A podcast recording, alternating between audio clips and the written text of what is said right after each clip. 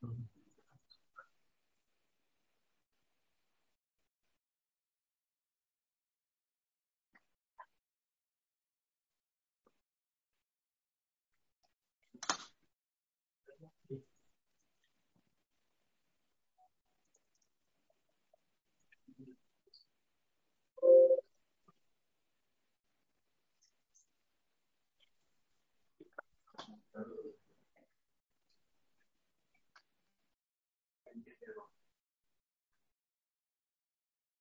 Sudah? Satu menit lagi Pak ya. Satu menit lagi.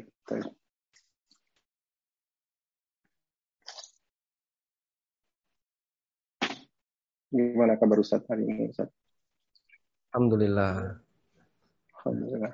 Alhamdulillah. Mati listrik rupanya Ustaz hari ini. Iya tadi Pak mati listrik. Nah pas naik itu ada error oh. di UPS. Oh, oke. Okay. Di sana musim dingin, Pak? Baru mau masuk musim dingin, tapi masih hangat, Ustaz. Hangat-hangat. Ya, kadang hangat, kadang dingin. Masya Allah. Ya. Hari harinya semakin pendek ini. Semakin pendek ya. Di sini panas banget ya. di sini. Oh gitu. Jogja panas, Pak. Jogja. Semoga hanya hanya suhunya aja yang panas ya, Ustaz.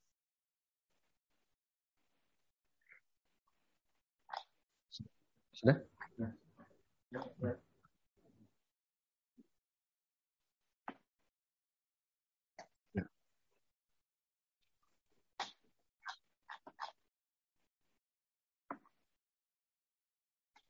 Assalamualaikum warahmatullahi wabarakatuh. Waalaikumsalam warahmatullahi wabarakatuh. Alhamdulillahi rabbil alamin. Wassalatu wassalamu ala ashrafil mursalin. نبينا ومولانا محمد وعلى آله وصحبه أجمعين وأشهد أن لا إله إلا الله وحده لا شريك له وأشهد أن محمدا عبده ورسوله صلى الله عليه وعلى آله وصحبه وسلم تسليما كثيرا ثم أما بعد Alhamdulillah, puji syukur kita haturkan kehadirat Allah Subhanahu wa taala. Di kesempatan malam hari ini kembali kita dipertemukan oleh Allah dalam suasana online untuk melanjutkan pembahasan kitab fikih Muyassar di bab tentang sholat jamaah. Dan insya Allah di kesempatan kali ini kita akan melanjutkan pembahasan mulai dari Ad-Dar Susani, Al-Mas'alah Tsaniyah, eh, kasus yang kedua, pelajaran yang kedua yang dikupas oleh penulis yaitu idza dakhala ar-rajulul masjida wa qad hal yajibu alaihi ayyusalli ma'al jama'ati as-salata allati qad sallaha awalan. Pembahasan yang kedua, apabila ada orang yang masuk masjid dan dia sudah melaksanakan sholat. Kemudian ketika dia masuk masjid, ternyata di masjid itu jamaah belum selesai. Apakah wajib bagi dia untuk sholat bersama jamaah yang masih melaksanakan sholat tadi? Apakah wajib bagi dia untuk melaksanakan sholat yang telah dia kerjakan. Ilustrasi sederhana, saya sudah sholat duhur, misalnya di Masjid A. Kemudian saya ingin berjumpa dengan X, lalu saya datang ke Masjid B. Ketika saya sampai di Masjid B, ternyata di Masjid B sholat duhur baru dimulai atau sedang dilaksanakan. Mungkin baru dapat dua rakaat. Apakah saya wajib untuk mengulang sholat duhur yang telah saya kerjakan? Ataukah tidak wajib? Penulis mengatakan, La tajibu alaihi. La tajibu alaihi. Tidak wajib. Kita gunakan share konten. Ya. La tajibu alaihi i'adatuha ma'al jamaah. Tidak wajib baginya untuk mengulanginya. Bersama jamaah yang masih mengerjakan sholat tersebut Wa inna ma yusannu lahu dzalika. Namun dianjurkan untuk melakukan itu. Wal ula fardun wa tsaniyatu nafilah. Untuk salat pertama yang dia kerjakan statusnya salat wajib, sedangkan salat yang kedua statusnya salat sunnah. Berdasarkan hadis Abu Dar dari Abu Dar radhiyallahu anhu. Rasulullah sallallahu alaihi wasallam bersabda, "Kaifa anta idza kana 'alaika umara yuakhiruna as-salata an waqtiha aw yumituna as-salata an waqtiha?" Apa yang akan kau lakukan apabila nanti ada pemimpin yang mereka suka mengakhirkan salat sampai mau habis waktunya? au yumituna an waktiha atau dia tidak mengerjakan salat sesuai dengan waktunya. Qultu Abu Dar mengatakan, "Fama ta'muruni?" Apa yang Anda perintahkan untukku? Qala kata Nabi wasallam, "Shallis salata li waqtiha. Fa in adraktaha ma'ahum fasalli, fa innaha laka nafilah."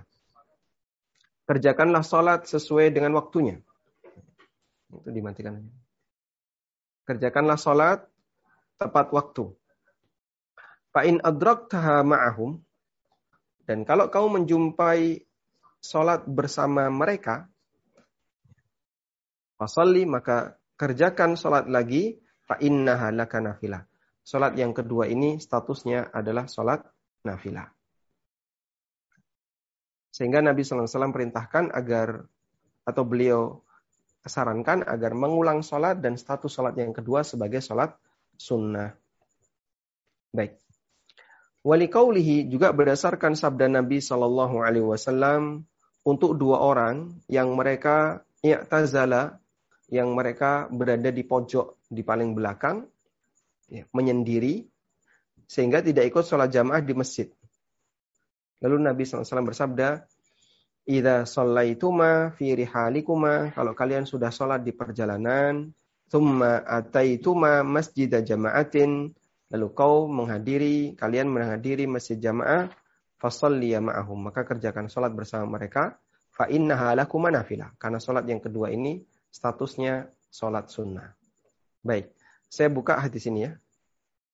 Hadis selengkapnya. Hadis selengkapnya yang tadi kita baca adalah hadis dari Yazid bin Aswad radhiyallahu anhu.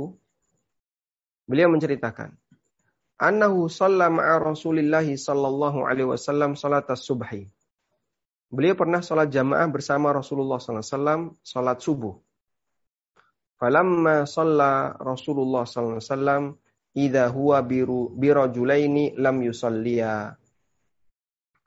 Ketika Nabi SAW selesai sholat dan kebiasaan beliau selesai sholat ngapain? Beliau menghadap ke arah makmum. Sehingga posisi beliau berbalik arah, menghadap ke arah makmum. Fa'idha huwa birojulaini lam yusalliya. Tiba-tiba Nabi SAW melihat ada dua orang di belakang mojok yang mereka tidak sholat. Fada'a bihima. Lalu beliau pun memanggil keduanya. Minta sahabat untuk manggil dua orang tadi. Baik. Faji abi abi faji abihima tarudu faraisuhuma. Ya, di sini dinyatakan akhirnya dua sahabat tadi, dua orang yang berada di belakang yang nggak sholat tadi datang dan tangannya itu gemeteran.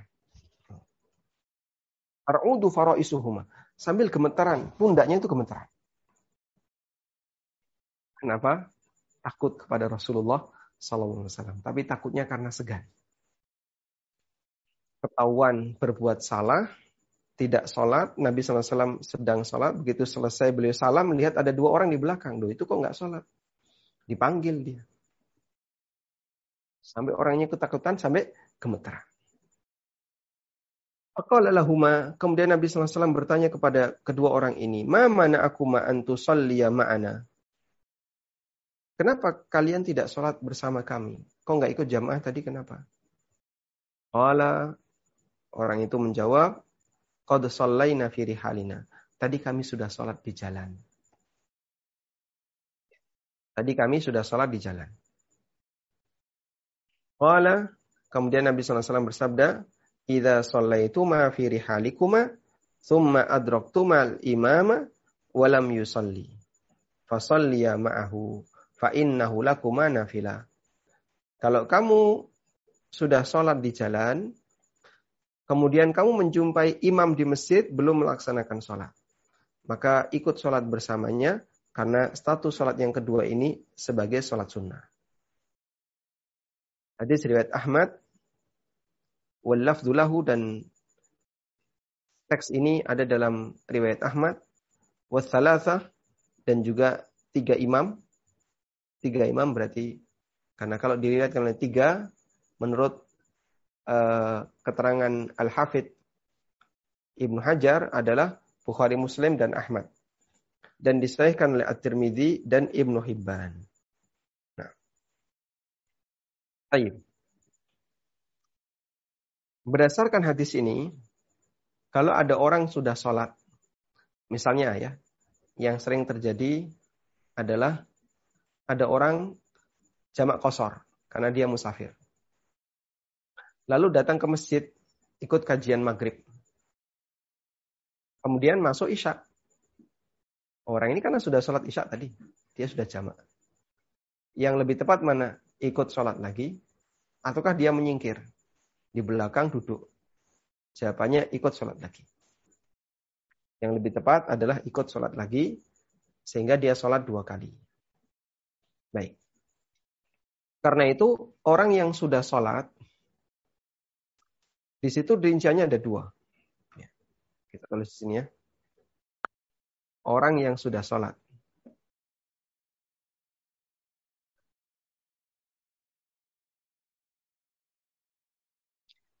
Jika dia di rumah, di tempat yang bukan masjid.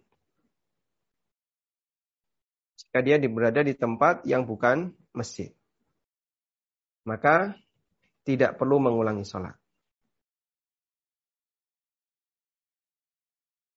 Tidak perlu mengulang sholat. Misalnya gimana Pak? Misalnya uh, Bapak Ibu perjalanan ya. Lalu waktu duhur masuk jamak kosor. Kemudian lanjut pulang. Sampai di rumah, sampai di rumah satu jam sebelum asar. Dipakai untuk istirahat. Masuk asar. Karena ini di rumah, tidak di masjid, maka tidak perlu mengulang sholat. Nah, yang kedua, orang yang sudah sholat, masuk masjid. Masuk masjid, dan uh, apa sedang ada jamaah. Sedang ada sholat jamaah untuk sholat yang telah dia kerjakan. Maka untuk yang kedua ini dianjurkan dianjurkan baginya untuk mengulang sholat. Dianjurkan baginya untuk mengulang sholat dan status sholat yang kedua ini adalah sholat sunnah. Baik, um, dianjurkan baginya mengulang sholat sebagai sholat sunnah. Dan salah satu di antara hikmahnya, kenapa kok dianjurkan untuk mengulang sholat? Di antara hikmahnya adalah dalam rangka menghindari fitnah dalam rangka menghindari fitnah. Apa bentuk fitnahnya? Apa bentuk fitnahnya kok dalam rangka menghindari fitnah? Fitnahnya adalah satu, misalnya, agak tidak dianggap, agar tidak dianggap sebagai orang yang nyeleneh. Kamu kenapa nggak ikut sholat bersama kami? Apa menurut kamu imam kami itu kafir sehingga kamu tidak mau bermakmum di belakang imam kami? Akhirnya kan muncul tuduhan seperti itu. Sehingga kenapa kok orang ini tidak mau sholat di belakang itu? Oh, karena dia merasa imamnya itu kafir. Maka terjadilah fitnah. Atau yang kedua, yang kedua, dia merasa bahwasanya sholatnya imam ini nggak benar. Ada tuduhan seperti itu. Sehingga sholatnya imam batal. Sholatku yang benar. Dan itu bisa sensitif. Atau yang ketiga adalah dilihat oleh orang kafir seolah-olah kaum muslimin itu pecah. Sehingga ada dua kelompok, makanya orang ini nggak mau sholat di belakang itu karena mereka tidak satu kelompok. Dan itu semuanya adalah fitnah yang terjadi. Terlihat kaum muslimin tidak bersatu. Makanya orang yang sudah sholat lalu datang ke masjid dan ada jamaah, sebisa mungkin ikut sholat. Ngulang. Dalam rangka untuk menghindari semua potensi fitnah tadi. Agar tidak dituduh sebagai orang yang mengkafirkan imam, atau menilai sholatnya imam salah, atau dianggap sebagai bentuk memecah belah di masyarakat. Karena tidak bersatu dalam satu imam yang sama. Baik. Dan realitas semacam ini bisa kita jumpai di lapangan. Karena sholat jamaah adalah lambang persatuan. Sholat jamaah adalah lambang persatuan umat Islam. Sehingga dengan adanya sholat jamaah, bukti bahasanya kita itu tidak saling mengkafirkan. Meskipun bisa jadi beda madhab. Meskipun bisa jadi beda madhab. Bukti bahasanya kita tidak saling mengkafirkan adalah sholat jamaah dengan aneka madhab imamnya satu. Ada salah satu tuduhan yang disampaikan oleh sebagian kelompok sufi bahwa Syekh Albani itu telah mengkafirkan Ramadan Al-Buti. Kalau tidak salah kasusnya pada Ramadan Al-Buti. Ramadan Al-Buti ini salah satu ulama Suria meninggal pada peristiwa kemarin ya puncaknya Suria sedang kacau itu. Chaos di Suria. Jadi Ramadan Al-Buti termasuk salah satu tokoh sufi dan Syekh Muhammad Nasiruddin Al-Albani dituduh mengkafirkan Ramadan Al-Buti. Akhirnya di satu kesempatan Ramadan Al-Buti jadi imam, Syekh Al-Albani jadi makmum. Ditunjukkan ke muka umum. Kalau mengkafirkan, mana mungkin ini terjadi? Kalau mengkafirkan, mana mungkin ini terjadi? Sehingga ini bukti bahwasanya beliau tidak mengkafirkan Ramadan Al-Buti masalah adanya ketegangan antara atau apa perbedaan pendapat antara Ramadan Al-Buti dengan Syekh Albani yaitu hal yang biasa terjadi di antara para ahli ilmu. Baik. Termasuk juga di negara kita.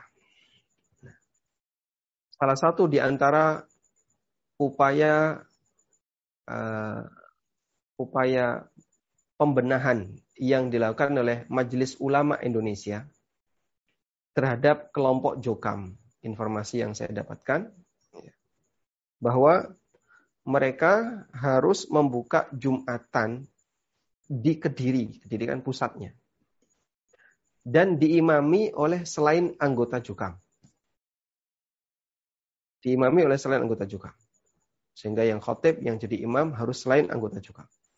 Ditunjuk oleh MUI, ulama, atau tokoh agama yang bukan Jokam untuk ngimami di Masjid Jokam.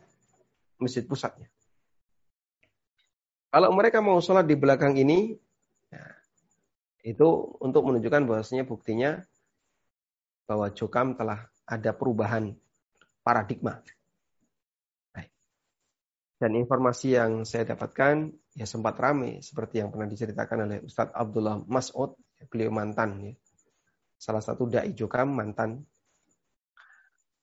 beliau mengatakan ada yang sholat di masjid sebelah, ada yang jadi banyak jamaah yang malah terpencar di mana-mana. Biasanya masjid pusatnya ini paling ramai, tapi jadi sepi. Informasinya demikian. Dan ada yang ngulang jumatannya, sehingga masih banyak di antara mereka yang uh, merasa keberatan ketika diimami oleh selain dari kelompoknya. Nah, kembali ke sini, Di situlah bukti bahwasanya yang dimaksud persatuan kaum muslimin adalah persatuan dalam arti mereka tidak saling mengkafirkan. Meskipun bisa jadi terjadi perbedaan pendapat dalam satu masalah atau dua masalah fikih atau masalah yang lainnya. Nah, sehingga kalau ada satu kelompok yang dia ketika diajak seperti ini tidak mau, loh kamu kenapa kok nggak ikut sholat jamaah di sini? Nah, dicurigai orang ini ada kemungkinan dia menuduh kafir imamnya atau kemungkinan menuduh menyimpang imamnya. Tapi ini dengan ketentuan sholatnya imam sholat yang benar. Tapi kalau sholatnya imam, wah saya nggak kenapa nggak bermakmum di situ? Saya nggak sholat jamaah di situ. Imamnya kalau sholat kecepatan, nggak tumak nina. Saya nggak mau punya imam kayak gitu. Akhirnya dia pindah ke masjid agak jauh, tapi yang lebih tumak nina. Ini beralasan. Karena yang bermasalah imamnya. Atau imamnya dukun. Dia punya praktek perdukunan. Nah ini juga beralasan. Karena yang bermasalah imamnya. Baik. Wallahu alam. Ini agak sensitif pembahasan ini ya. Namun sengaja saya buka karena kita ingin menunjukkan bahwa sholat jamaah adalah lambang persatuan umat Islam.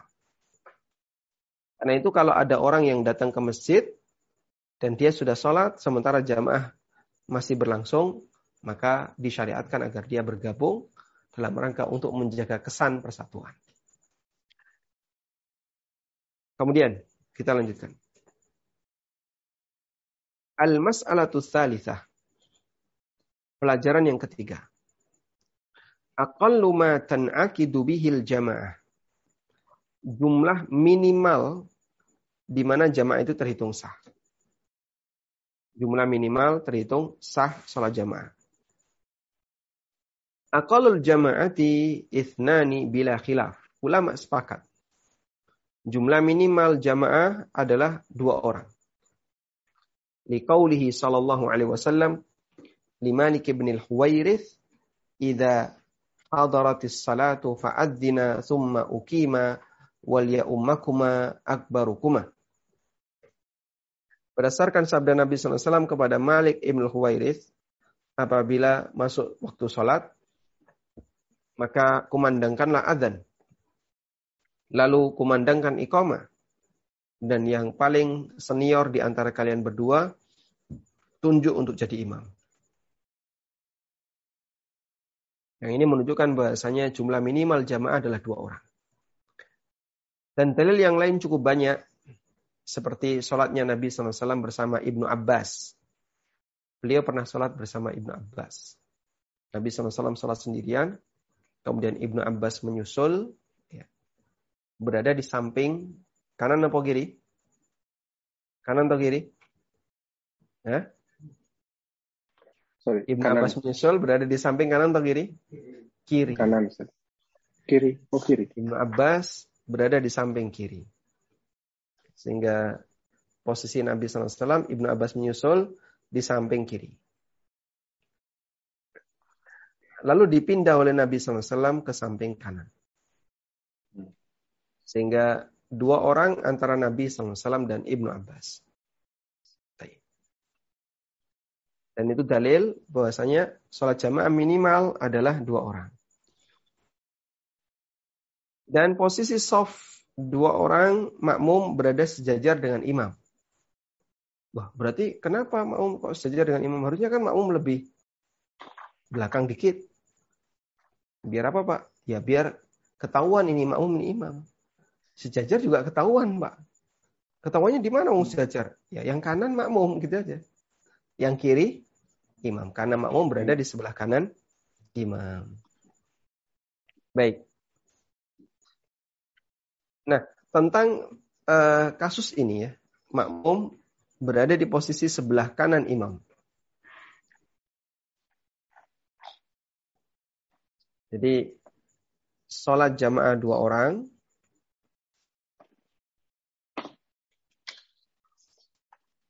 maka makmum di mana?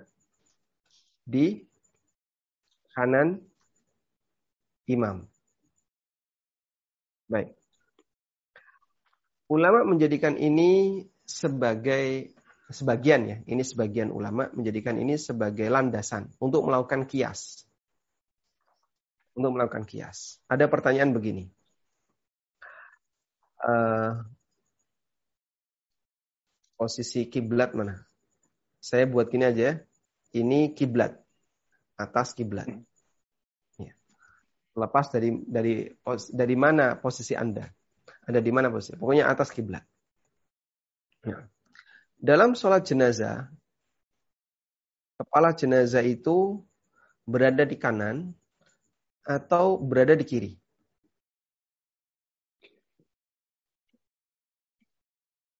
Hmm? Kiri. Dalam sholat jenazah, kepala jenazah itu, kalau kita kan sholat jenazah menghadap ke barat, ya. Kepalanya itu di ya. utara atau di, di selatan? Kiri. Di utara. Yang ma'ruf di masyarakat kita ini. Kepala di utara. Gitu ya. Ini jenazah laki-laki. Hmm. Baik. Ada sebagian yang menyarankan lebih baik kepalanya di selatan. Kepalanya di kiri. Karena tidak ada dalil tentang posisi kepala jenazah yang tepat untuk sholat jenazah itu di kanan atau di kiri. Loh, kenapa kok dianjurkan di situ? Nah, kepentingannya ini. Coba Anda lihat ya. Kalau kepalanya di kiri, maka imam di sini. Iya nggak? Imam di mana? Di, di kepala. kepala. Lalu makmum di mana? Makmum lurus dengan jenazah. Berarti sebagian besar makmum ada di mana? Sebelah kanan imam. Agar makmumnya berada di sebelah kanan imam. Sehingga makmum, dominan makmum ada di sebelah kanan imam.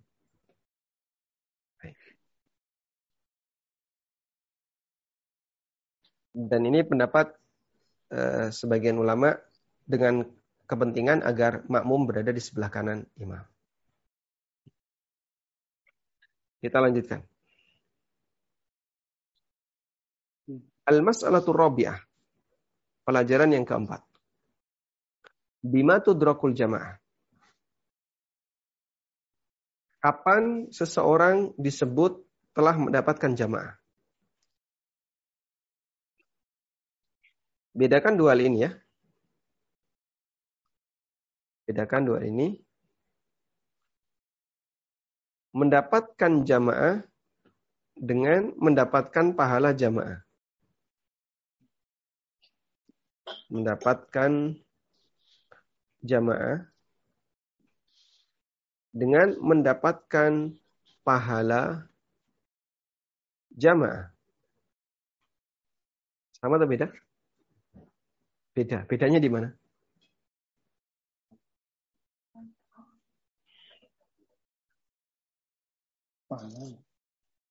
Jadi kalau mendapatkan iya. jamaah itu ini kita berbicara tentang uh, apa, lahiriah. Kita bicara fisik. Kita bicara lahiriah, fisik ya. Kapan seseorang dianggap mendapatkan jamaah? Secara lahiriah, secara fisik. Sedangkan pembahasan mendapatkan pahala jamaah ini kita bicara hasil.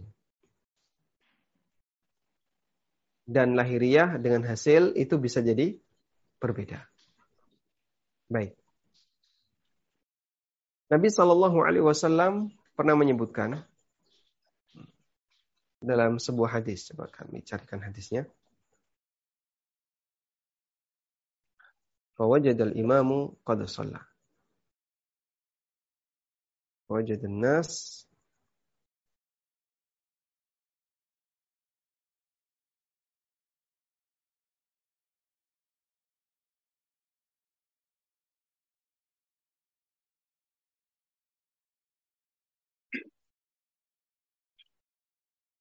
Ada sebuah hadis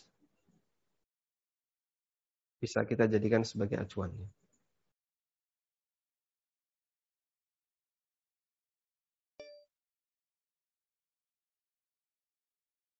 Hadis dari sahabat Abu Hurairah radhiyallahu anhu.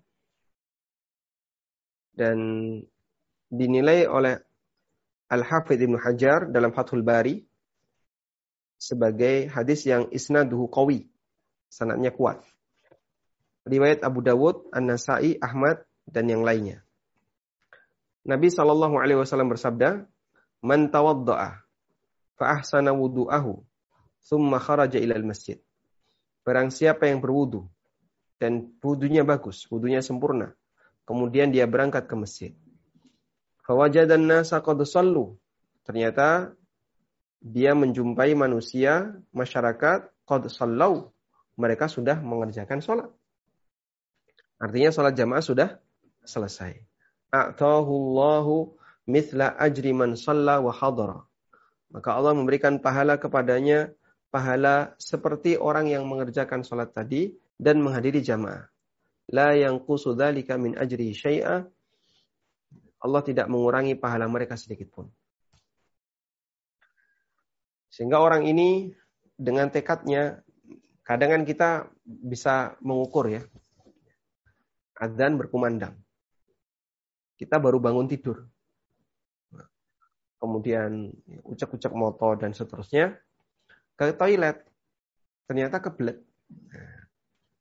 makanya acara dilanjutkan. Ya. Kemudian terdengar ikomat. Sudah, saya yakin pesimis nggak bakalan dapat jamaah. Ah, udah pesimis saya. Ini kalaupun dikejar ke masjid nggak bakalan jama dapat jamaah. Selesai keluar kamar mandi, dia pakai baju, berangkat ke masjid. Biasanya kalau orang itu pesimis, pilihannya dua.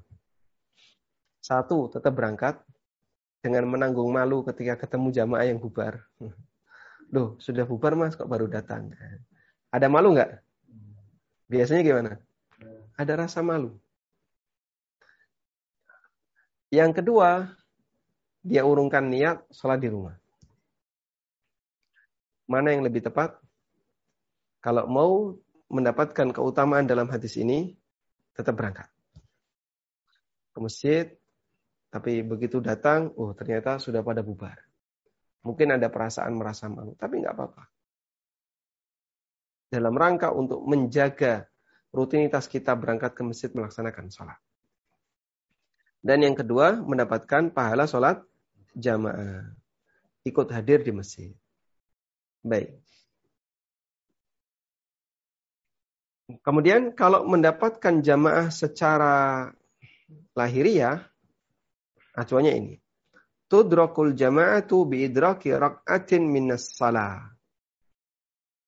Seseorang disebut dapat jamaah ketika dia mendapatkan satu rokaat sholat. Mendapatkan satu rokaat bersama imam. Waman adrakar ruku'a ghairu syakin.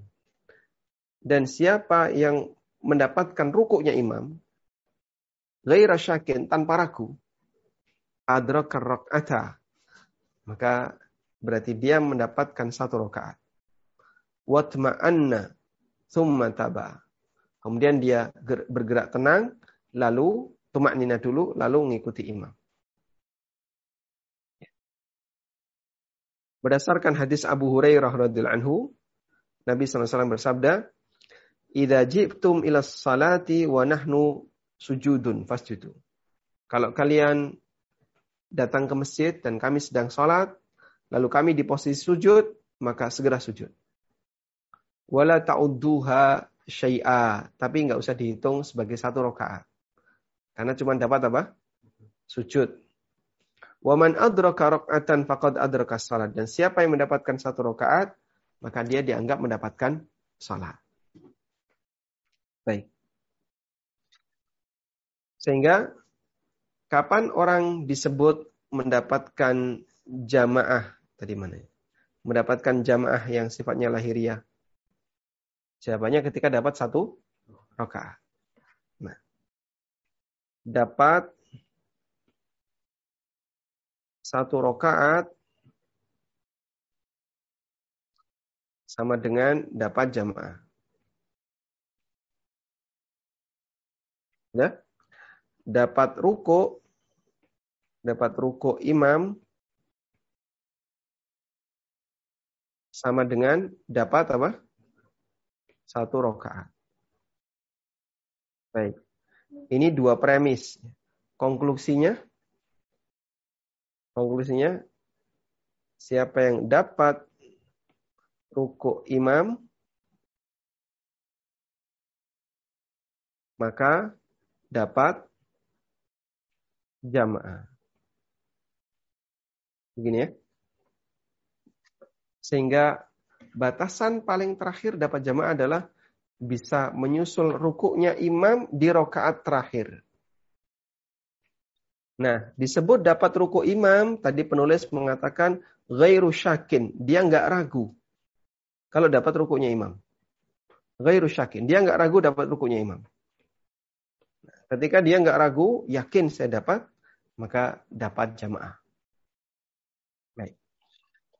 Kemudian bagaimana cara menyusul imam ketika imam sedang ruku? Beliau katakan, watma'anna thumma taba'ah. Dia harus tumak nina lalu mengikuti imam. Jadi yang namanya dapat rukuk bersama imam. Ya. Imam sedang rukuk. Lalu ada datang. Allahu Akbar. Terus rukuk. Imam belum bangkit. Begitu A. Imam sami Allahu liman hamidah. Maka ini karena baru rukuk ya. Tumak nina dulu. Tenang dulu baca subhana rabbiyal azim ya. lalu bangkit tidak sami Allah liman hamidah nah sehingga tidak langsung naik bisa jadi dia agak telat dibandingkan makmum yang lain karena dia baru turun ruku baik Ibnu Umar radhiyallahu anhu memberikan batasan dapat ruku imam itu jika makmum jika makmum ruku imam masih ruku. Ya. Jika makmum ruku, imam masih ruku. Itulah yang dimaksud dapat ruku imam. Bukan makmum takbiratul ikhram, imam masih ruku. Bukan itu. Tapi makmum ruku, imam masih ruku. Tapi kalau makmum takbiratul ikhram, Allahu Akbar, imamnya sami Allahu liman hamidah. Telat. Takbiratul ihram itu kan posisinya harus berdiri. Tidak boleh sambil condong. Allahu Akbar. Jadi tidak perlu tidak perlu bersedekap ya. Makmum yang mau nyusul rukuknya imam, teknisnya tidak perlu bersedekap. Karena dia tidak membaca ayat, dia tidak membaca surat, sehingga tidak perlu bersedekap. Allahu Akbar, terus ruku. Boleh takbir dua kali. Takbiratul ikhram dan takbir ruku boleh takbir sekali, Allahu Akbar, terus langsung nyusul ruku. Boleh Allahu Akbar, Allahu Akbar, angkat tangan lagi, Allahu Akbar, terus ruku. Jadi takbir dua kali. Nah, kalau dia ruku dan imam belum itidal, maka apa ini? Makmum berarti mendapatkan rukunya imam. Wallahu a'lam.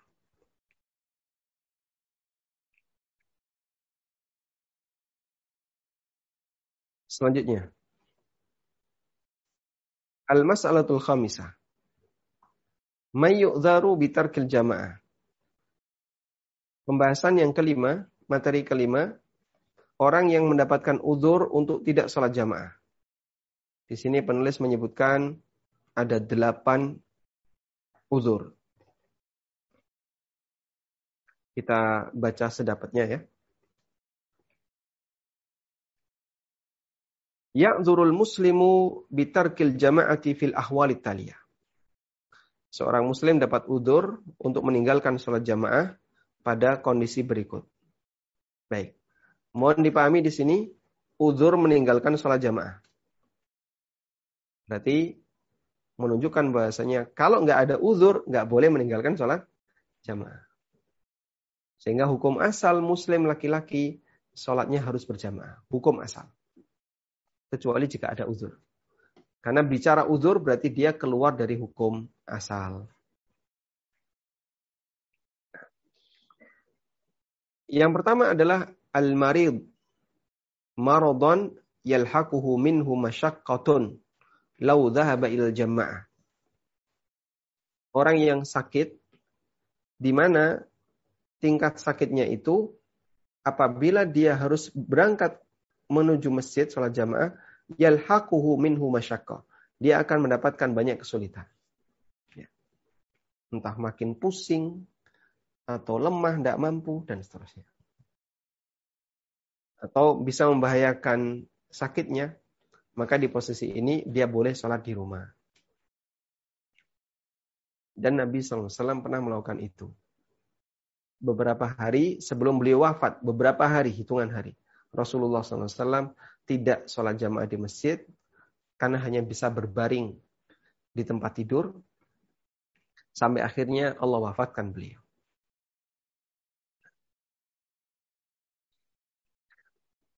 Dan ada yang mengatakan sholat terakhirnya adalah malam Jumat atau malam Kamis atau malam Jumat. Malam Kamis. Malam Kamis beliau meninggal di hari Senin. Berarti Jumat, Sabtu, Ahad. Kurang lebih tiga hari Rasulullah SAW tidak keluar ke masjid untuk sholat. Padahal rumah beliau dengan masjid itu gimana Pak? Mepet. Ya. Mepet. Rumah Nabi SAW dengan masjid itu berhimpit. Namun Nabi SAW tidak mengerjakan sholat jamaah di masjid karena tidak mampu.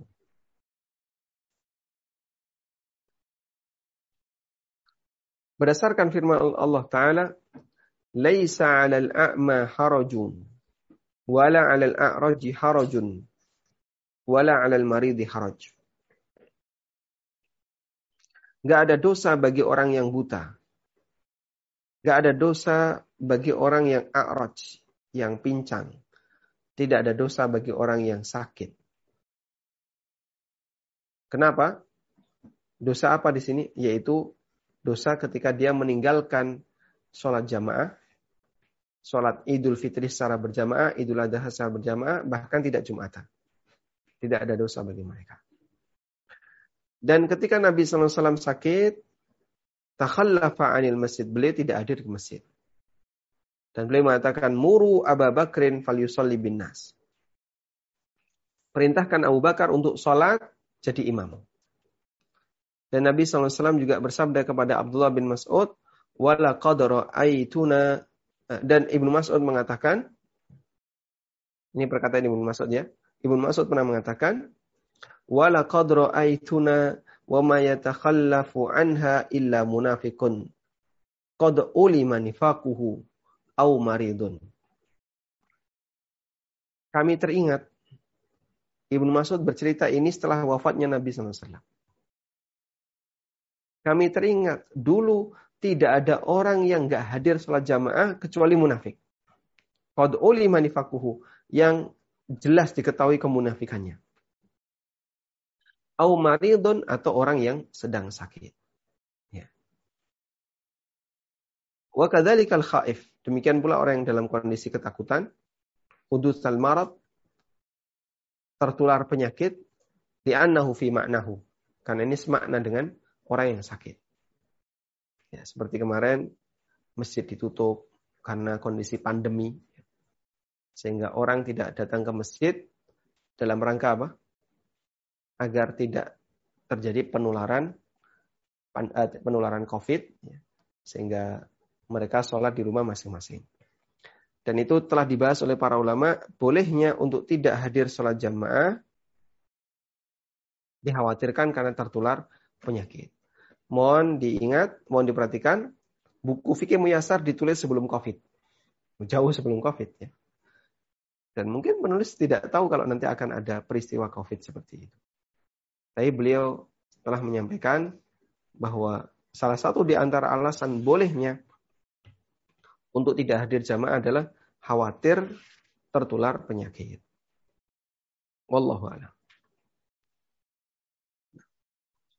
Namun sebagai bagian dari kesungguhan, kalau sakitnya itu tidak sampai membahayakan ketika ke masjid, maka diperbolehkan untuk ke masjid. Sebagaimana perkataan Ibnu Mas'ud. Ada sebuah perkataan Ibnu Mas'ud ya beliau pernah menyampaikan yuhada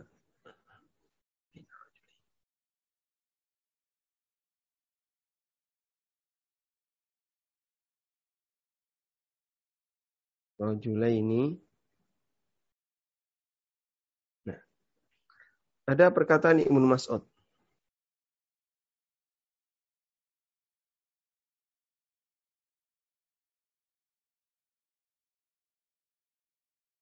Beliau pernah mengatakan satu riwayat yang penting untuk kita jadikan sebagai pelajaran. An Abdullah ibni Mas'udin radhiyallahu anhu qala beliau mengatakan Hafizu ala haula'is salawatil khams haitsu yunada bihinna. Jaga salat lima waktu tepat ketika adzan. Artinya hadir ke masjid. Fa innahunna min sunanil huda. Karena hadir dalam salat jamaah itu bagian dari ajaran petunjuk. Dan Allah syariatkan kepada nabinya sallallahu alaihi wasallam ajaran petunjuk.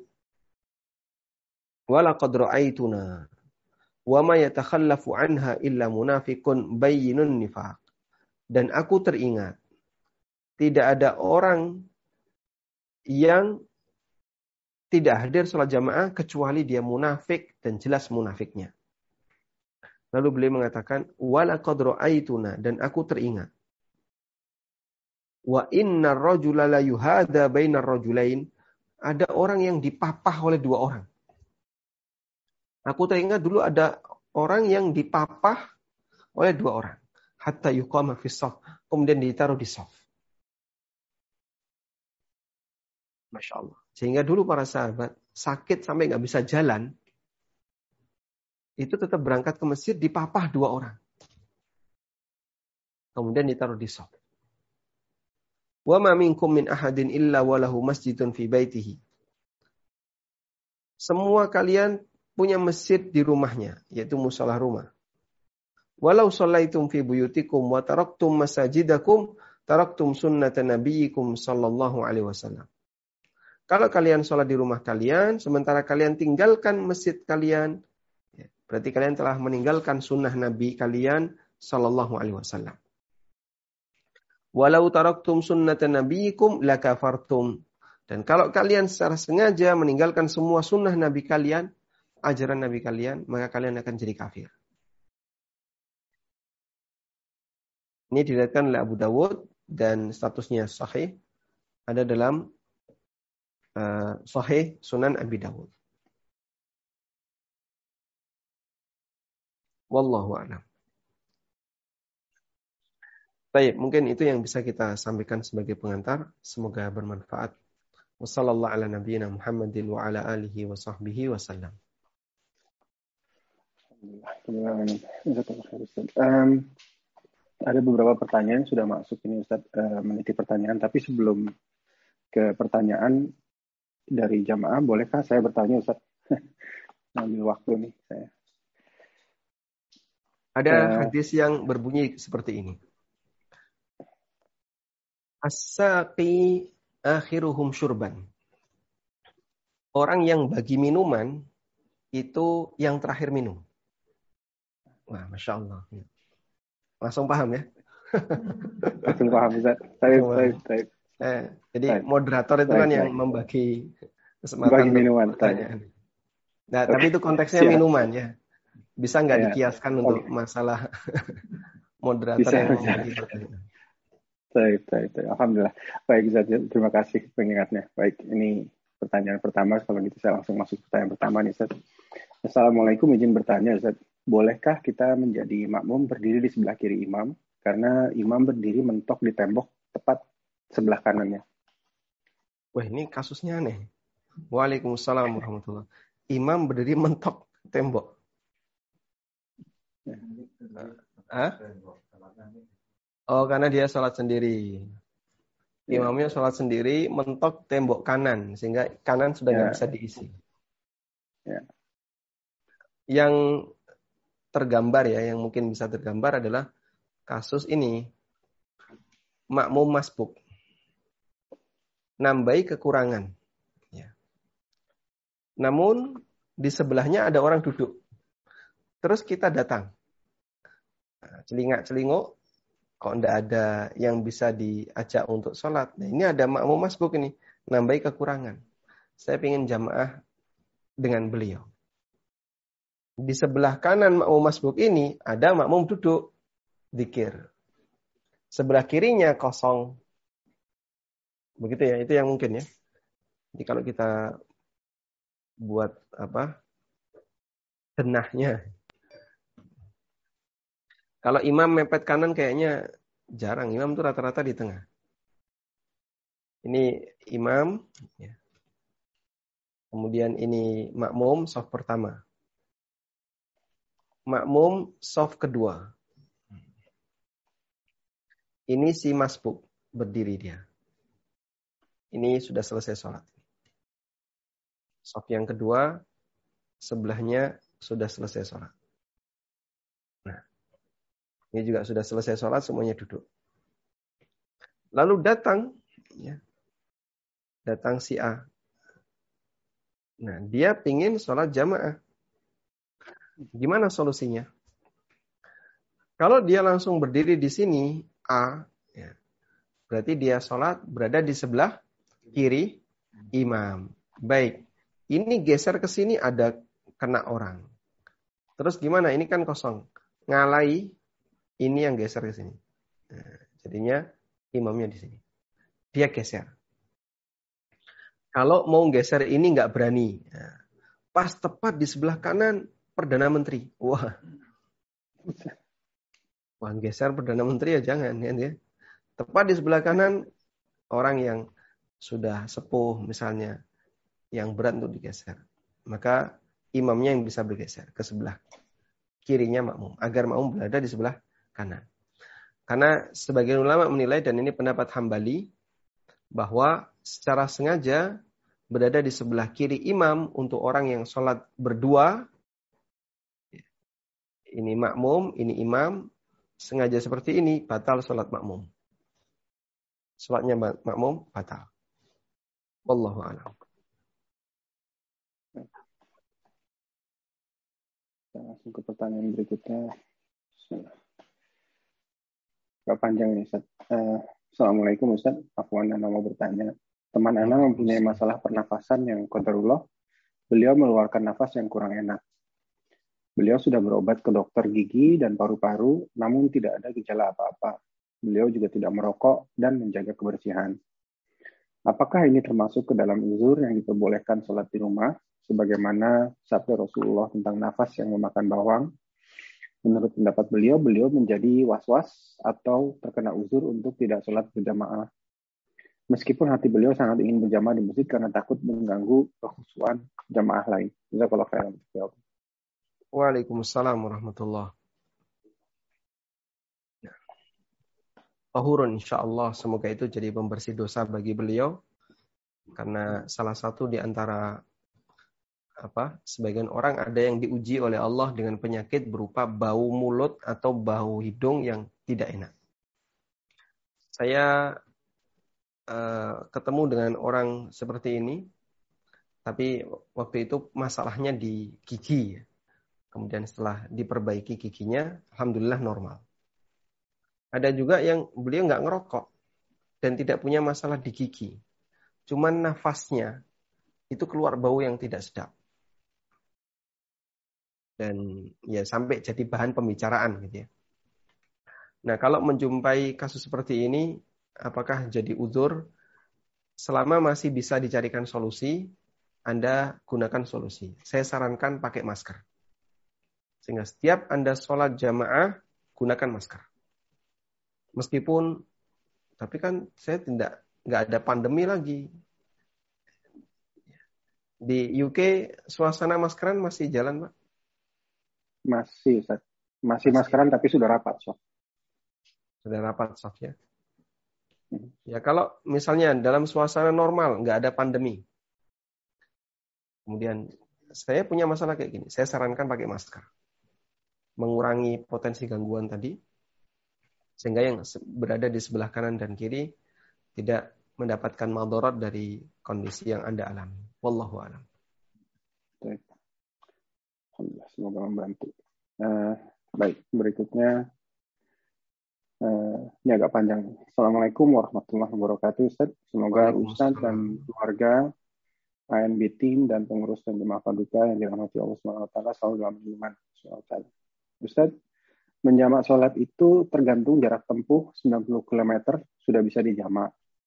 Bagaimana kalau 90 km itu jarak tempuh hanya memakan waktu satu jam, apakah sudah bisa dijamak? Contohnya di Swedia, Jarak tempuh di kota tempat saya tinggal ke ibu kota Stockholm berjarak 110 km sehingga pulang pergi 220 km. Karena waktu sholat di musim dingin singkat antara zuhur dan asar, maka saya menjama di sholat zuhur dan jamak takdim di asyar. Apakah ini boleh Ustaz? Jazakallah khair. Waalaikumsalam warahmatullahi wabarakatuh. Tentang batasan safar ya. Tentang batasan safar. Ada rincian yang disampaikan oleh Syekh Dr. Sulaiman Ar-Ruhaili. Hafizahullah Ta'ala. Mengenai batasan safar.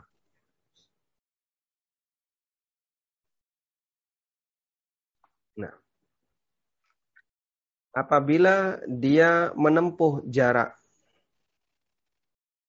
yang lebih dari 80 kilo. 80 kilo itu 4 burut kalau satuan masa silam. Maka dia musafir.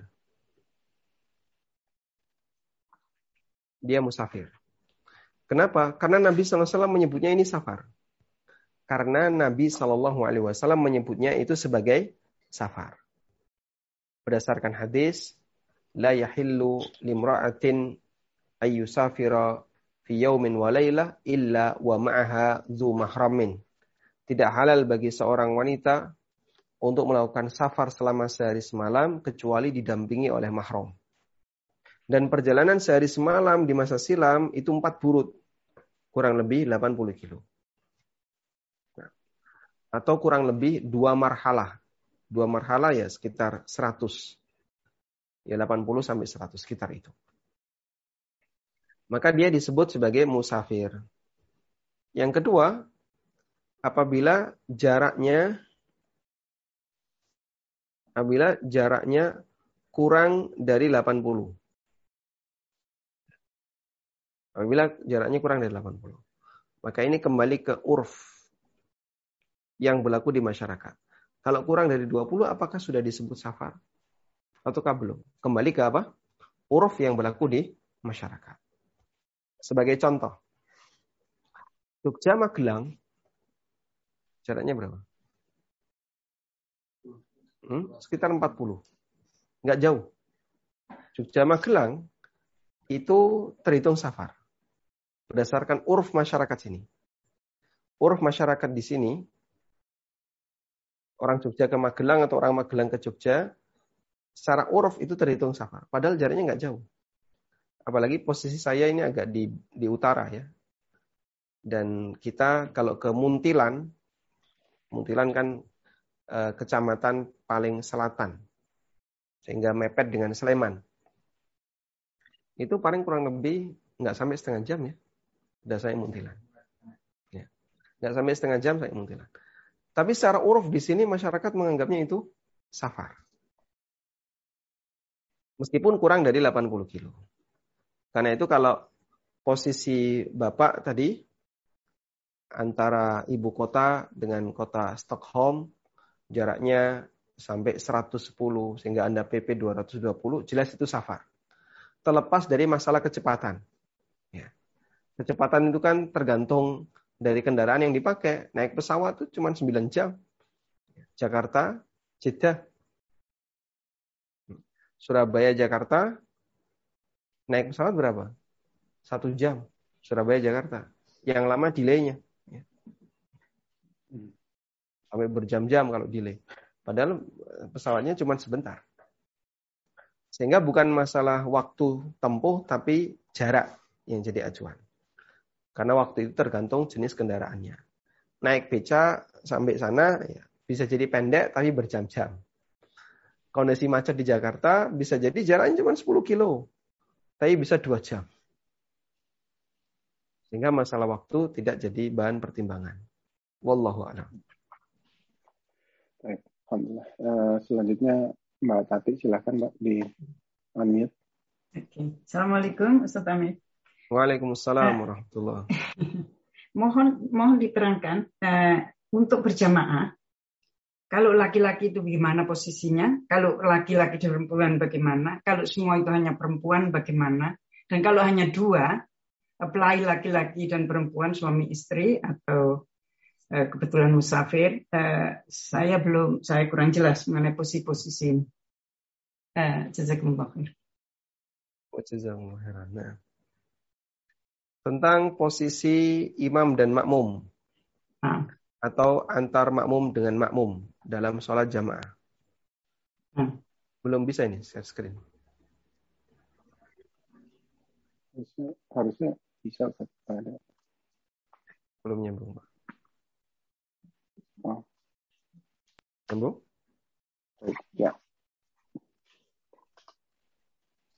Posisi jamaah. Antara imam dan makmum. Yang pertama, sejenis. Laki-laki saja. Kalau dua orang sejajar kanan kiri ya, imam, makmum. Dua orang.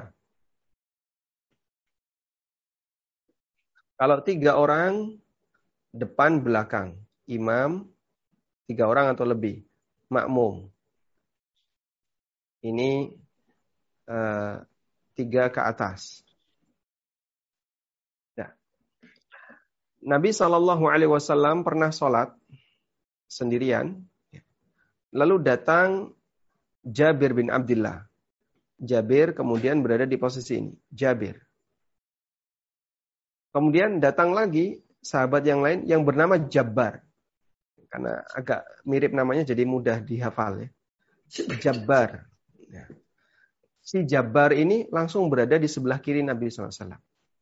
Akhirnya oleh Rasulullah SAW dua sahabat Jabir dan Jabbar ditarik ke belakang. Ya, beliau tarik, beliau pegang, kemudian disuruh ke belakang. Sehingga keduanya cecer di belakang Nabi SAW antara Jabir dengan Jabbar. Nah, karena itu untuk posisi makmum tiga ke atas, maka dia berada di belakang. Baik dan boleh jika dibutuhkan makmum berada di sebelah kanan imam. Boleh dibutuhkan ketika dibutuhkan makmum di sebelah kanan imam. Misalnya di sini makmum. Masjid sudah penuh.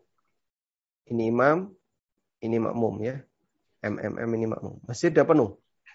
Rapat, penuh rapat. Bukan berjarak. Datang orang. Nah, bingung dia ini di mana kanan kiri penuh rapat ya. Nyelip udah nggak bisa. Maka dia boleh ke sini. Nah. Sehingga dia yang masbuk ini paling depan malah. Bersama imam di sebelah sampingnya. Baik. Sebagaimana yang pernah terjadi antara Nabi SAW dengan siapa? Sahabat Abu Bakar As-Siddiq radhiyallahu anhu. Kasus yang kedua adalah sejenis perempuan imam dan makmum sejenis perempuan. Selamanya perempuan tidak lebih maju dibandingkan perempuan yang lain. Selamanya perempuan tidak lebih maju dibandingkan perempuan yang lain. Sehingga baik dua orang atau lebih dari dua orang atau tiga orang ya lebih dari orang semuanya sejajar Semuanya dilakukan dengan cara sejajar. Sehingga dua orang, imam, makmum. Tiga orang, imam, makmum, makmum. Hanya saja imam ditaruh tengah. Banyak orang, imam, makmum, makmum.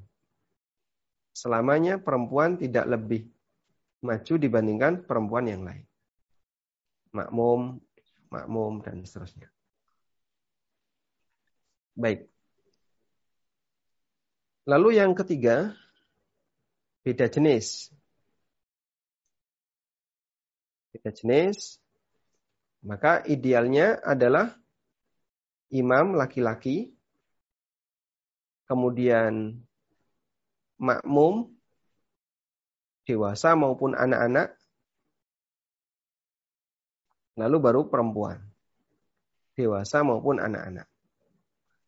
Sehingga anak laki-laki berada di depan makmum perempuan.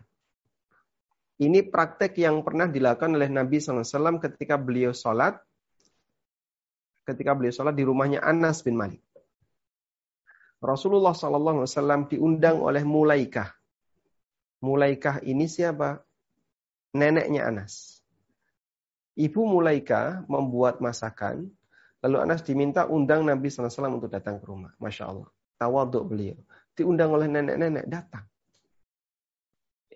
Setelah uh, menikmati hidangan makanan, Nabi SAW bertanya, di tempat mana yang kamu izinkan aku untuk sholat?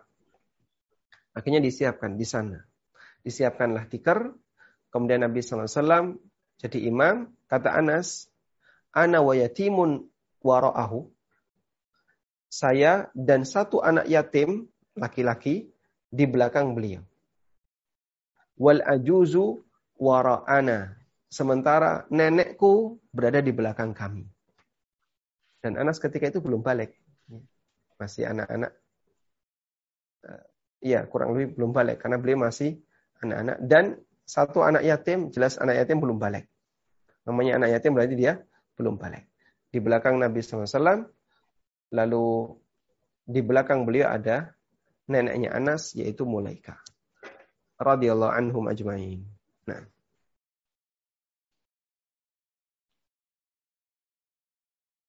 Cukup jelas insyaAllah? Barakallahu fikum, sangat jelas. Tapi satu lagi kalau itu hanya suami, terus istri dalam perjalanan misalnya. Terus di posisinya istri harus komplit di belakangnya ya, tidak boleh ya, di sebelahnya. Kalau tidak memungkinkan di sebelahnya. Nah ada hmm. kasus begini ya. Uh, bagaimana kalau masjidnya itu nggak memungkinkan sehingga posisi makmum laki dan perempuan berdampingan?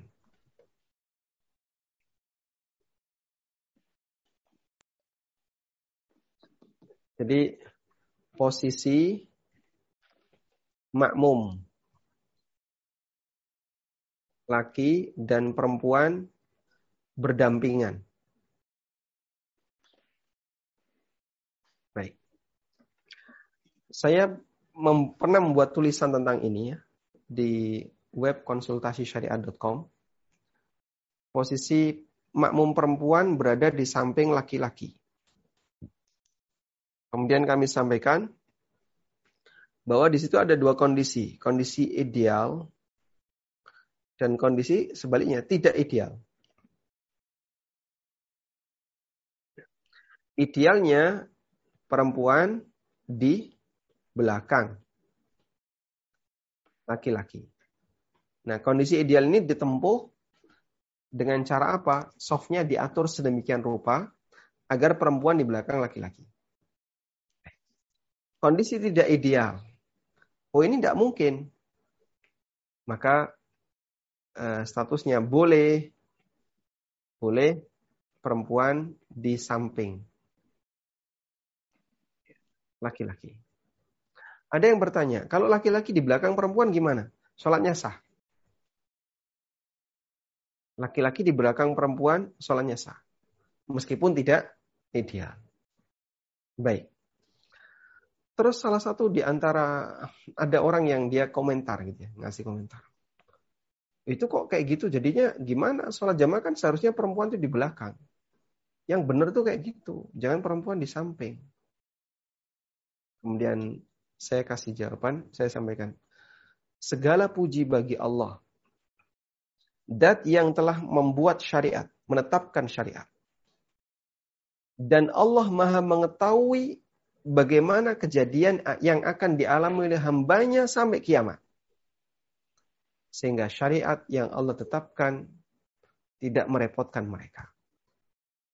Maksudnya gimana? Tolong, orang yang semangat agamanya tadi, yang dia komentar, harusnya wanita itu selalu di belakang, jangan di samping. Itu kan berangkat dari apa? Semangat agama. Betul ya?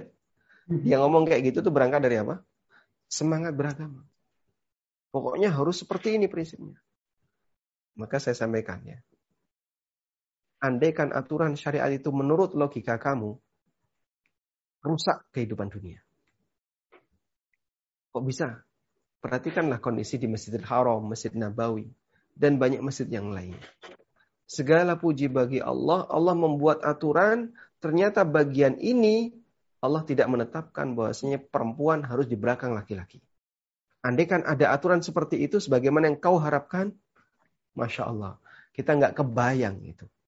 Kita nggak kebayang gimana repotnya. Walhamdulillah aturan itu tidak ada. Walhamdulillah aturan seperti itu tidak tidak ada. Makanya uh, Allah tidak mewajibkan syariat tidak mewajibkan posisi perempuan harus di belakang laki-laki. Sebutkan satu contoh hadis nang itu. Tidak kita jumpai. Adanya adalah bicara masalah ideal bahwa posisi perempuan di belakang laki-laki. Tapi itu bicara ideal. Dan yang kita bahas tidak ideal. Nah, kalau tidak ideal karena sebab tertentu di Masjidil Haram dengan jumlah jamaah seperti itu. Lalu wanita digiring seluruhnya harus ke belakang, laki-laki ke depan. Repotnya luar biasa. Hmm. Kok bisa repot Pak? Kan bisa diatur dari awal. Kalau Masjid Nabawi masih mungkin, Masjidil Haram tidak mungkin. Kenapa? Semua orang punya kepentingan tawaf. Dan tidak mungkin perempuan tawafnya jauh dari Masjidil Haram, jauh dari Ka'bah. Nanti jadinya radiusnya lebih panjang. Semua orang punya kepentingan tawaf. Ya. Dan untuk pertama kali saya uh, menjumpai waktu sholat di tengah tawaf. Semua yang tawaf dihentikan oleh pasukan, ya, oleh polisi ya kemudian disuruh menepi. Untuk jadi kami yang laki-laki disuruh menepi, tujuannya untuk membersihkan area matof, area tawaf, agar tidak ada perempuan. Setelah bersih perempuan semuanya disuruh agak ke belakang, polisi itu bilang, Ya haja, hayya ilal Ka'bah. Wahai haji ya. Ya haji, hayya ilal Ka'bah. Mari kita mendekat ke Ka'bah. Oh, geruduk-geruduk kita bareng-bareng senang karena di depannya kosong. Mendekat ke Ka'bah. Baru tahu saya kalau kayak gini sistem, eh, sistem mereka. Jadi di, dibersihkan dulu, steril, sudah nggak ada perempuan, laki-laki yang tadi di belakang diminta untuk maju ke depan. Wallahu a'lam.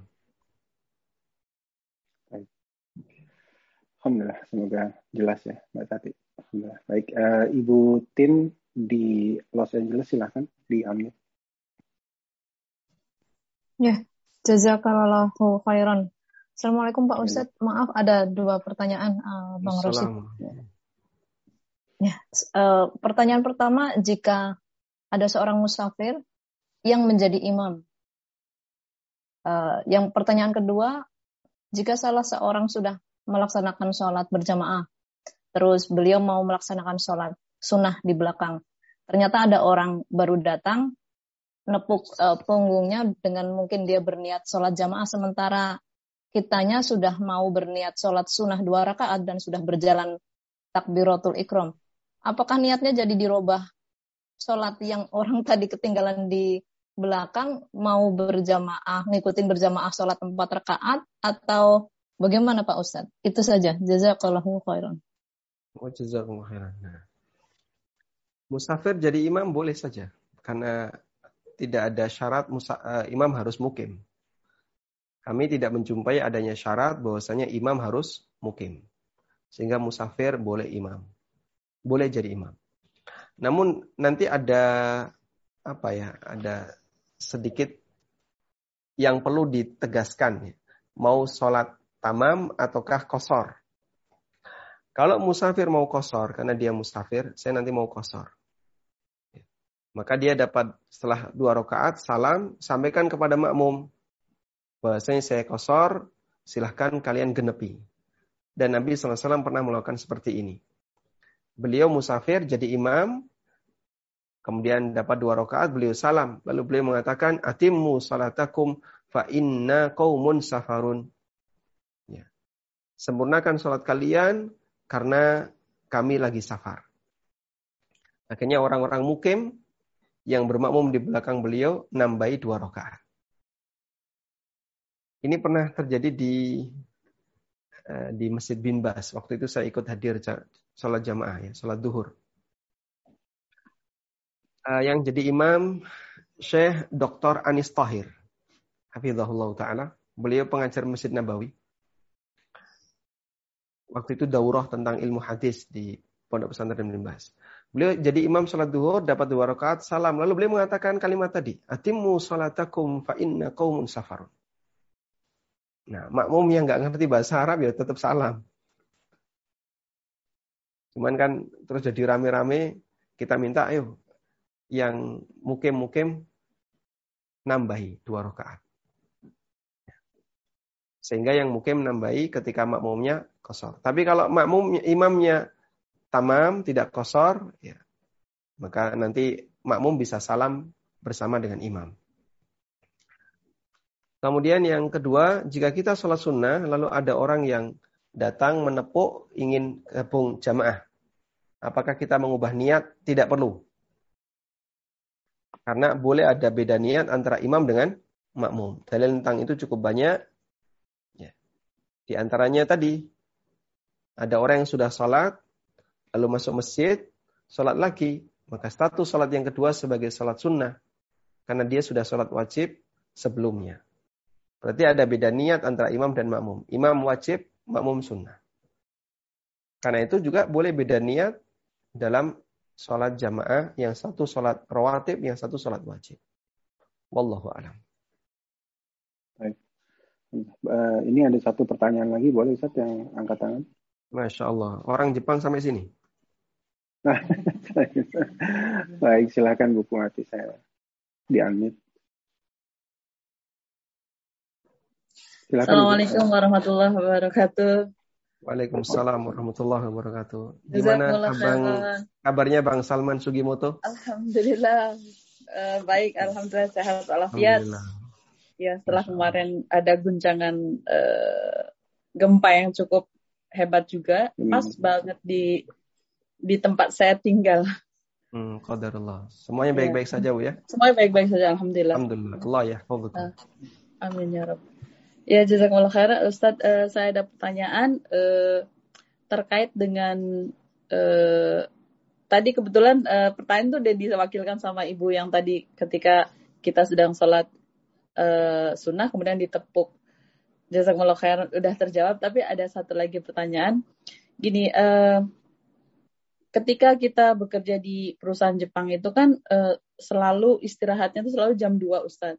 Nah, sementara ini kan perubahan uh, apa namanya? season, perubahan musim. Musim, uh, musim ya, perubahan perubahan musim itu kan uh, kalau semakin uh, udah mendekati musim gugur kemudian musim dingin itu waktu waktunya bergeser gitu. Jadi ketika sholat mungkin kalau musim panas jam 2 masih masuk duhurnya masih banyak gitu. Tapi belakangan ini kan sudah mau masuk musim gugur. Nah, ada kayak semacam ketidakrelaan hati gitu ya ketika harus mengakhirkan sholat duhur kemudian sambil menunggu awal asar gitu. Uh, sebenarnya lebih cenderung beri saya nasihat gitu sebaiknya apakah saya tinggalkan pekerjaan ini karena uh, secara ya itu kayak nggak rela gitu kenapa harus sampai begini gitu kalau udah masuk sistem sistem uh, satu perusahaan kan kita harus ngikutin uh, jam kerjanya seperti itu gitu mohon nasihatnya jazakumullah khairan uh, berapa jarak antara jam 2 dengan asar antara waktu istirahat dengan asar? Gini, misalnya kita uh, is, uh, sekarang kan uh, istirahat selalu jam 2. Nah, jam 2 itu kan kita dipotong kayak harus mak uh, untuk makan siang. Biasanya kita sholat jam 2 itu sholat duhur. Sudah mendekati waktu asar. Sekarang sholat asar itu sekitar hampir jam 3 sih. Hampir jam 3. Sholat asarnya itu.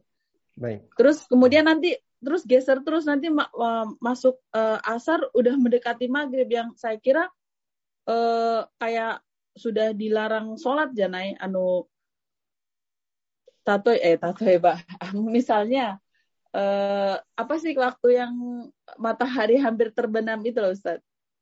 Jam istirahat eh jam selesainya jam 5 jam 5 itu sekarang sudah hampir mau masuk maghrib gitu. Jadi Berarti kayak sholat sholat asarnya di istirahat siang? iya sholat asarnya digabung dengan sholat duhur. Tapi sholat duhur sudah hampir habis. Kemudian nunggu waktu sholat asar lima menit misalnya lima menit sebelum masuk kerja lagi gitu. Jadi kayak diburu-buru gitu terus saya berpikir gini ini kok saya diatur dengan istilahnya aturan perusahaan gitu bukan aturan Allah gitu. Sehingga sampai saya tuh sakit gitu. Sakit kayak asam lambungnya naik gitu macam-macam jadi gitu. Dan berat banget gitu untuk uh, ngadepin dilema ini gitu. Terus kemudian apalagi pas mau masuk waktu asar, eh waktu mau uh, sholat asar hampir maghrib gitu, kayak secara batin tuh nggak rela banget gitu. Nah itu di di sabar-sabarin ya Allah gitu, sampai dengan akhirnya jadi sakit badannya gitu. Baik. Mohon nasihatnya Ustaz.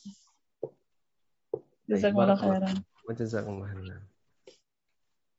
barangkali kasus yang ibu alami juga nggak jauh di Indonesia banyak yang seperti itu terutama kaum muslimin yang tinggal di Jakarta ya. selesai hmm. kerja jam 5 kemudian dia pulang dengan menggunakan kendaraan antar jemput karyawan itu sampai rumah jam 8 dan itu tiap hari sementara bis antar jemput ini tidak mau kalau diajak mampir ke masjid dulu yang hmm sangat menyedihkan rumahnya di Bogor, kerjanya di Tangerang. Oh, itu jadi hmm. bisnya memang bisnya bisa ngantar sampai ke Bogor. Dan nanti sampai hmm. sana jam 8. Akhirnya banyak di antara mereka yang selalu sholat maghribnya itu dijamak dengan isya. Takhir terus. Terus gimana solusinya kayak gini? Berarti Anda telah mengubah waktu sholat. Sholat ada lima waktu jadi empat waktu. Hmm subuh, duhur, asar, isya. Hmm. Karena tidak ada maghrib. Maghribnya selalu dilompati. Tapi ini kan tuntutan kerja. Kalau nggak kayak gini, kita nggak bisa. Ya berarti harus disiasati. Bisa nggak Anda menggunakan kendaraan pribadi? Wah, terlalu terlalu jauh ya. Bogor, Tangerang. Hah? Ya, jelas itu akan sangat melelahkan. Tapi itulah resiko. Makanya kadang saya melihat gini, anehnya orang orang yang kerja itu ya. Yang rumahnya di Bogor, kerjanya di Tangerang. Yang rumahnya di Tangerang, kerja di Bogor. itu kan kadang ada kayak gitu. Eh, kenapa nggak mendekat? Dalam rangka untuk efisiensi. Tapi Pak, rumah saya sudah kadung beli di situ. Ya sudah, Anda kontrakkan ke orang lain dan Anda tinggal di tempat yang dekat dengan tempat kerja. Biar efisiensi waktu itu bisa diatur lebih baik. Baik. Ini masalah uh, perjalanan ya kalau di Jakarta. Kalau permasalahan di luar negeri, terutama untuk negara empat musim, nah itu kan agak sensitif waktu sholat. Kadang waktu sholat bisa diatur dengan baik, kadang mepet-mepet seperti tadi. Yang bisa kami sarankan, satu, untuk duhur insya Allah aman. Karena duhur itu, dulu pernah kita bahas ya Pak Rosyid ya. Jadi ya lima waktu itu, sholat lima waktu itu ada sholat yang punya dua waktu, ada yang punya satu waktu. Hmm. Sholat yang punya dua waktu itu waktu ikhtiari dan waktu doruri. Ikhtiari itu adalah waktu sholat di mana orang boleh milih di rentang itu meskipun tanpa uzur. Hmm. Contohnya waktu ikhtiari, sholat asar itu punya dua waktu, ikhtiari dan doruri. Ikhtiari adalah waktu sejak adan asar sampai matahari masih sebelum kuning ya, saya matahari masih putih. Sinar hmm. matahari masih terlihat putih. Kalau di Indonesia ya kurang lebih satu jam. Sekarang asar setengah tiga ya kurang lebih sampai setengah empat. Nah mau di setengah tiga persis jam tiga atau mepet setengah empat tidak masalah. Meskipun tidak ada uzur. Setelah itu waktu doruri. Matahari sudah kuning sampai terbenam. Bagi orang yang tidak punya udur, memilih sholat asar di waktu doruri, sholatnya sah tapi berdosa. Karena dianggap telah meremehkan sholat asar. Tapi bagi yang punya udur, dia tidak masalah karena ada udur. Untuk duhur hanya punya satu, ikhtiari semuanya dari awal sampai akhir. Sehingga untuk sholat hmm. duhur, masuk duhur misalnya Jogja jam setengah 12, asar setengah tiga, ini mau di sholat duhur di rentang waktu ini, mau di jam 12, jam 1, jam 2, tidak masalah. Karena semuanya waktu doruri. Karena itu jika memang kepepet duhurnya harus diakhirkan, silahkan. Ya.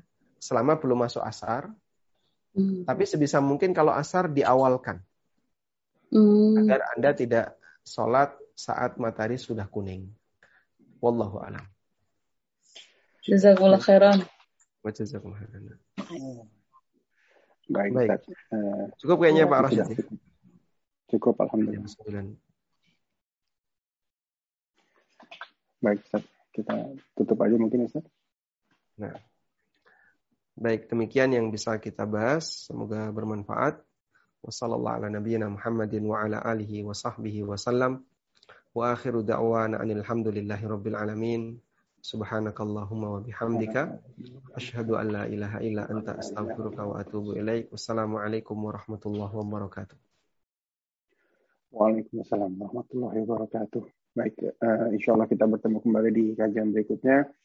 Kami dari Rumah Dakwah Paduka mohon maaf jika ada kesalahan, kurangan baik dalam sikap maupun perkataan. Barakallahu fikum. Wabillahi taufiq wa Wassalamualaikum warahmatullahi wabarakatuh. Waalaikumsalam.